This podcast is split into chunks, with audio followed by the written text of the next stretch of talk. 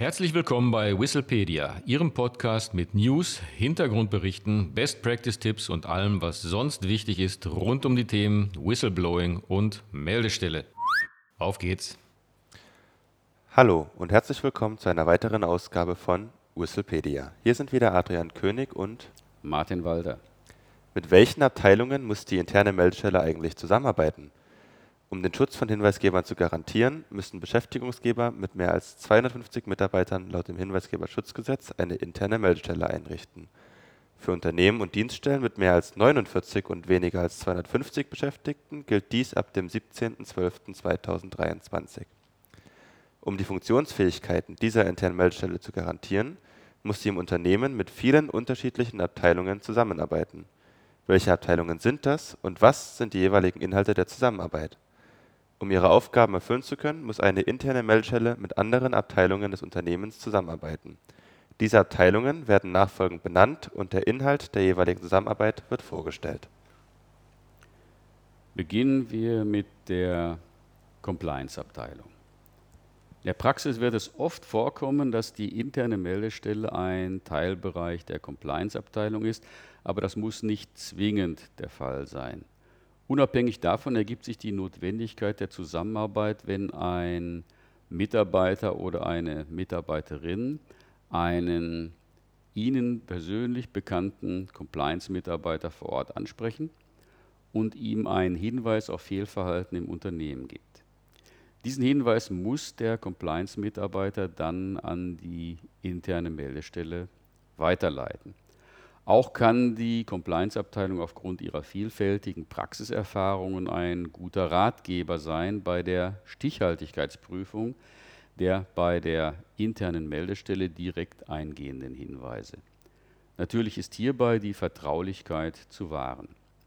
Weiter kann ihr die Aufgabe zukommen, die Folgemaßnahmen eingegangener Hinweise zu initiieren und deren Umsetzung zu kontrollieren. Zu denken ist hier beispielsweise an das Aufsetzen eines Schulungsprogramms zum Thema Antikorruption.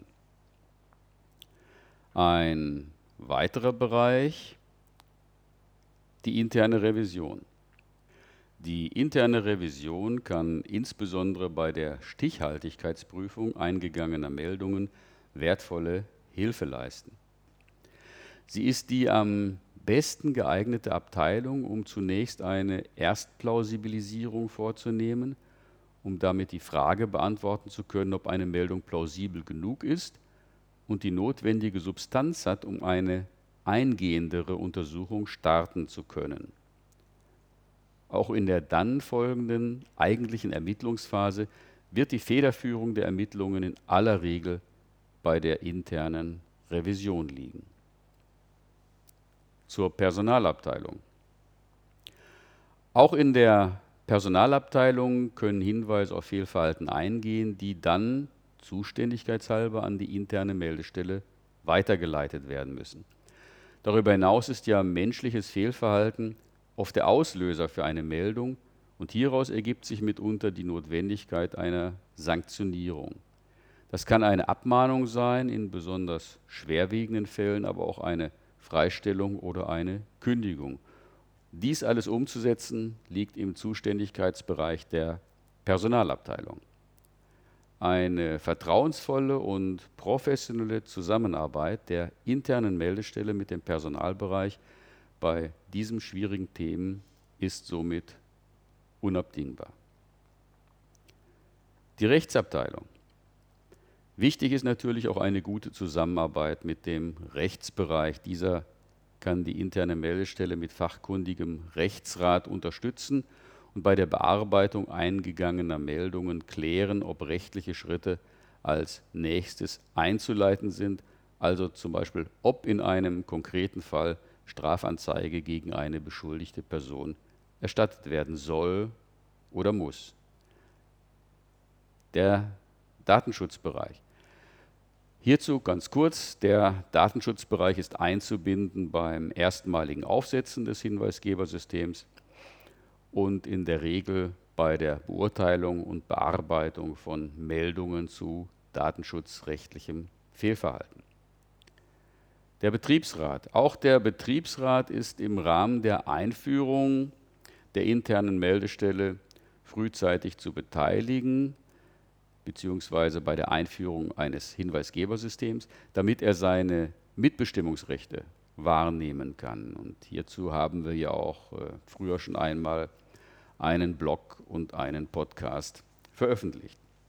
Im Wirkbetrieb des Hinweisgebersystems hat der Betriebsrat Informationsrechte, die ebenfalls zu beachten sind. Generell bietet eine vertrauensvolle Zusammenarbeit mit dem Betriebsrat Vorteile für alle Beteiligten.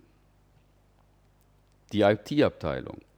Falls ein webbasiertes Hinweisgebersystem angeboten werden soll, muss mit der IT-Abteilung abgestimmt werden, ob das System selbst entwickelt werden soll oder ob es zugekauft bzw.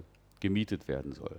Weiter muss das System in die IT-Landschaft integriert werden und neben einer professionellen Datensicherung ist darüber hinaus das Thema Datensicherheit im ja doch sensiblen Umfeld der internen Meldestelle von größter Bedeutung.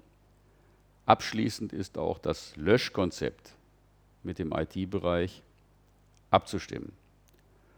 Und last but not least Kommunikation. Schon mehrfach ist an dieser Stelle die Bedeutung der internen Kommunikation thematisiert worden. Nur wenn die Existenz und die Aufgaben einer internen Meldestelle im Unternehmen bekannt sind, werden auch Hinweise eingehen. Daher kommt der professionellen Zusammenarbeit mit der Kommunikationsabteilung eine große Bedeutung zu. Vielen Dank, Martin. Es ist also festzuhalten, dass eine interne Meldestelle mit vielen Abteilungen im Unternehmen gut zusammenarbeiten muss. Compliance, interne Revision, Personal, Recht, Datenschutz, Betriebsrat, IT und Kommunikation. Dies effizient umzusetzen und gleichzeitig die gebotene Vertraulichkeit im sensiblen Umfeld von Meldungen über Fehlverhalten zu bewahren, ist eine der anspruchsvollsten Aufgaben der internen Meldestelle. Aber nur, wenn dies gelingt, kann sie ihren Aufgaben gerecht werden. Das soll es auch schon gewesen sein für heute. Wenn Sie noch Fragen oder Anregungen haben, dann schreiben Sie uns doch einfach eine E-Mail an info@hinweisgebersystem24.de oder besuchen Sie unsere Website unter www.hinweisgebersystem24.de. Vielen Dank und auf Wiederhören. Auf Wiederhören.